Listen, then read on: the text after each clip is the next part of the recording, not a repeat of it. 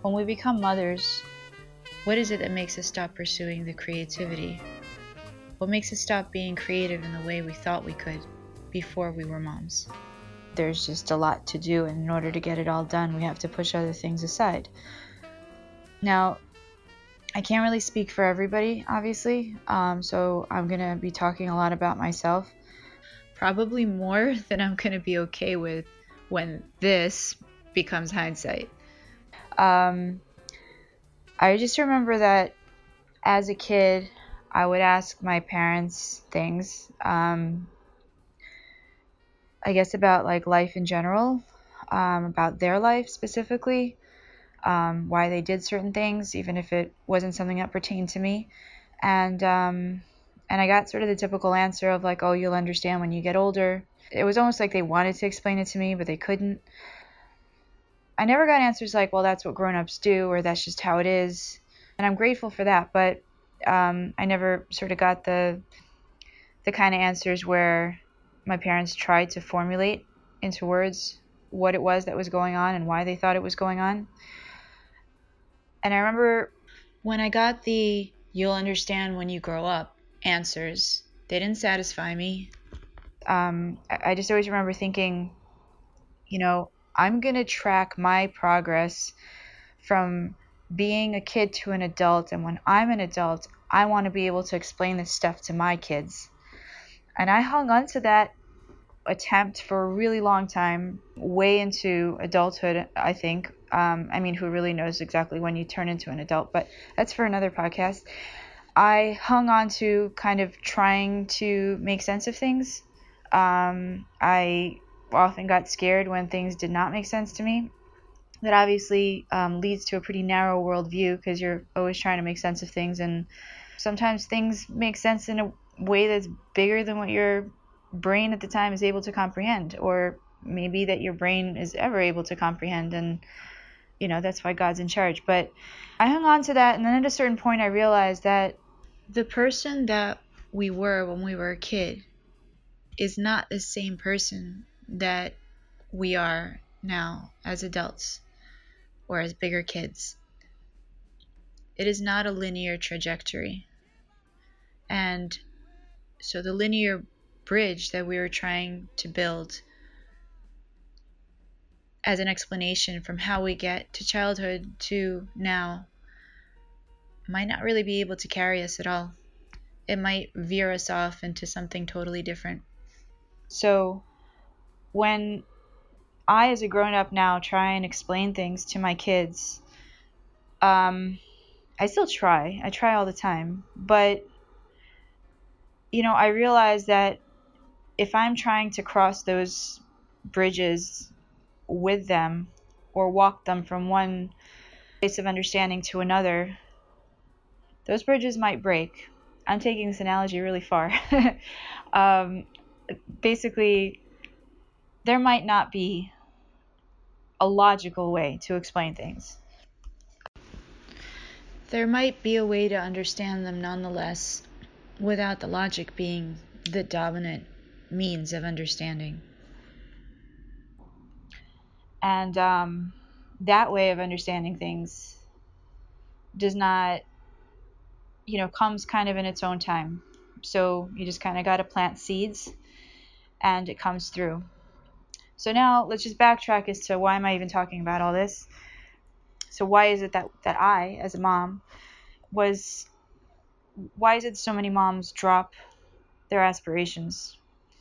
Um, is it possibly because they realize that what they saw when they were kids, or what they had hoped for, or what they thought would happen as kids is not really what's happening, and they just give up because it doesn't make sense?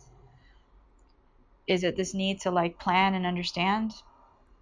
It's also when we become parents, obviously we are no longer just ourselves. We, you know, become our kids, our kids become us. We realize like what a massive sphere of influence we have, whether we want it or not.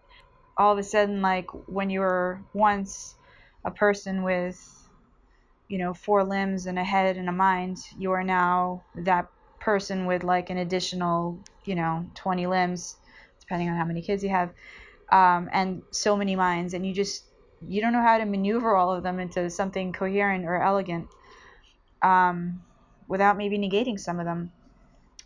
So it's hard to be coherent and elegant in your efforts, and um, and all the things that maybe we thought, all the pursuits we thought we would like to pursue, the artistic pursuits, the creative pursuits, which were sort of an extension of self.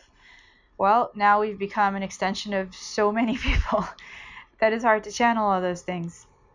But I heard um, a good definition of creativity recently. Um, I was listening to Andy Miller's podcast, Creative Pep Talk, and um, and he described creativity as connecting the unconnected. And uh, if you look at creativity that way, there's so many more connections that are being made when someone is a parent than have ever been made before. And um, maybe it's a little bit unfortunate that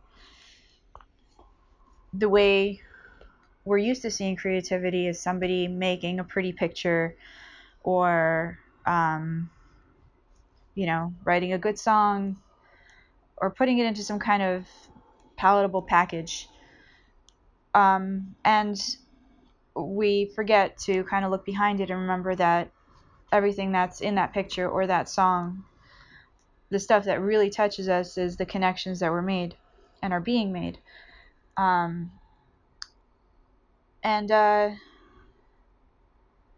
yeah, it's a lot to do to be a present parent and a present creator. It could be one of the most creative things that we've ever recognized, or others have ever recognized with us. The other thing I noticed is that when I became a mom, in so many ways I suddenly became more productive than I've ever, ever been before. Time had a way of stretching itself for me. Um, I knew that I wouldn't have time to do things, and so I did them whenever possible. And all of a sudden, so many more things got done. I actually launched my first, uh, like, real big artistic effort as I was waiting for my son to get born. Um, literally, I was officially overdue, and right when I became overdue, um, I freaked out a little bit, and I was like, I need a project or I will never be creative again. Everybody's told me that this is it. Once you have kids, that's it. You can't do anything creative ever. So I went on this mission to, uh, I think I started creating custom wine labels, and I partnered with a wine store, um, you know, to, to sort of get it into like business form and, and build a client base and all this stuff. And basically it was just an exercise in creating things in a million different styles and, you know, making wine giving that much more meaningful. Um, I'm not even a wine connoisseur, so I'm not really sure why I picked that, but um, it still appeals to me. And um, and I I started this huge venture, and obviously, you know, baby was born, thank God, healthy, and um, there were the sleepless nights, and I became more exhausted than I've ever been in my life, and there were all these other things, and there was no beginning or end to any of my efforts daily, except for my effort to design these wine labels. I would just chug away at them, and to them, there was some kind of semblance of beginning or end. Um, and that was really rewarding, because nothing else I did, from, you know, being ready in the morning to the end of a day, there was just, everything was up in the air except for my attempt at doing this crazy thing that didn't really make sense to do at the time. I would just do it every time I had a moment. Like, in a way, you kind of become more productive because you you know you're going to be interrupted. You know you're not going to have a lot of time. And as opposed to when you don't have kids, you kind of wait for that for the right moment to do something, and um, you wait for the inspiration, you wait for the time slot. You you just do things for yourself in a different way that you know you will not have access to when you're a mom. And all of a sudden, so many more things get done than you've ever done before. And that is something that is kind of counterintuitive. It's not something that I would have expected before I was a mom.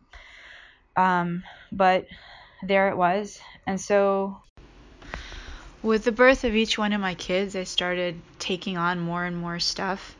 And at a certain point, it just wasn't doable anymore.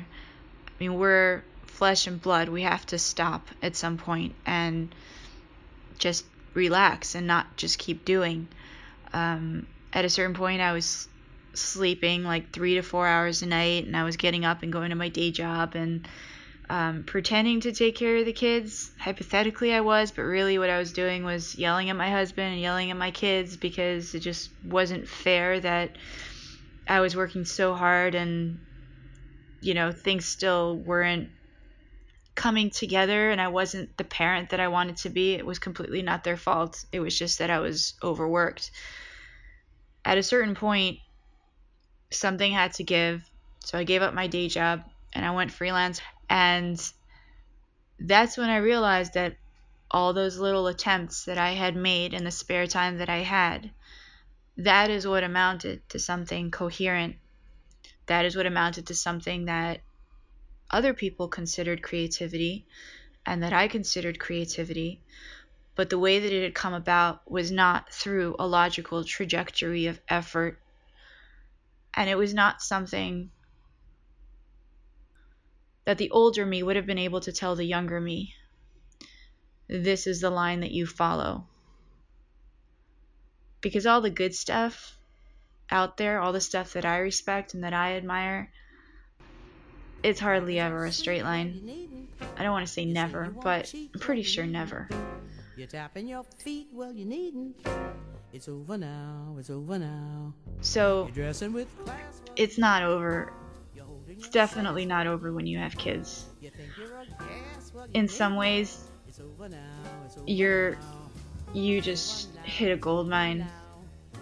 You just hit a gold rush, but it is a rush. It's overwhelming, and you are not, and you will never be the same person that you are at this moment. Go for it. Just great, well, you needn't. You're setting the bait, well, you needn't. It's over now, it's over now.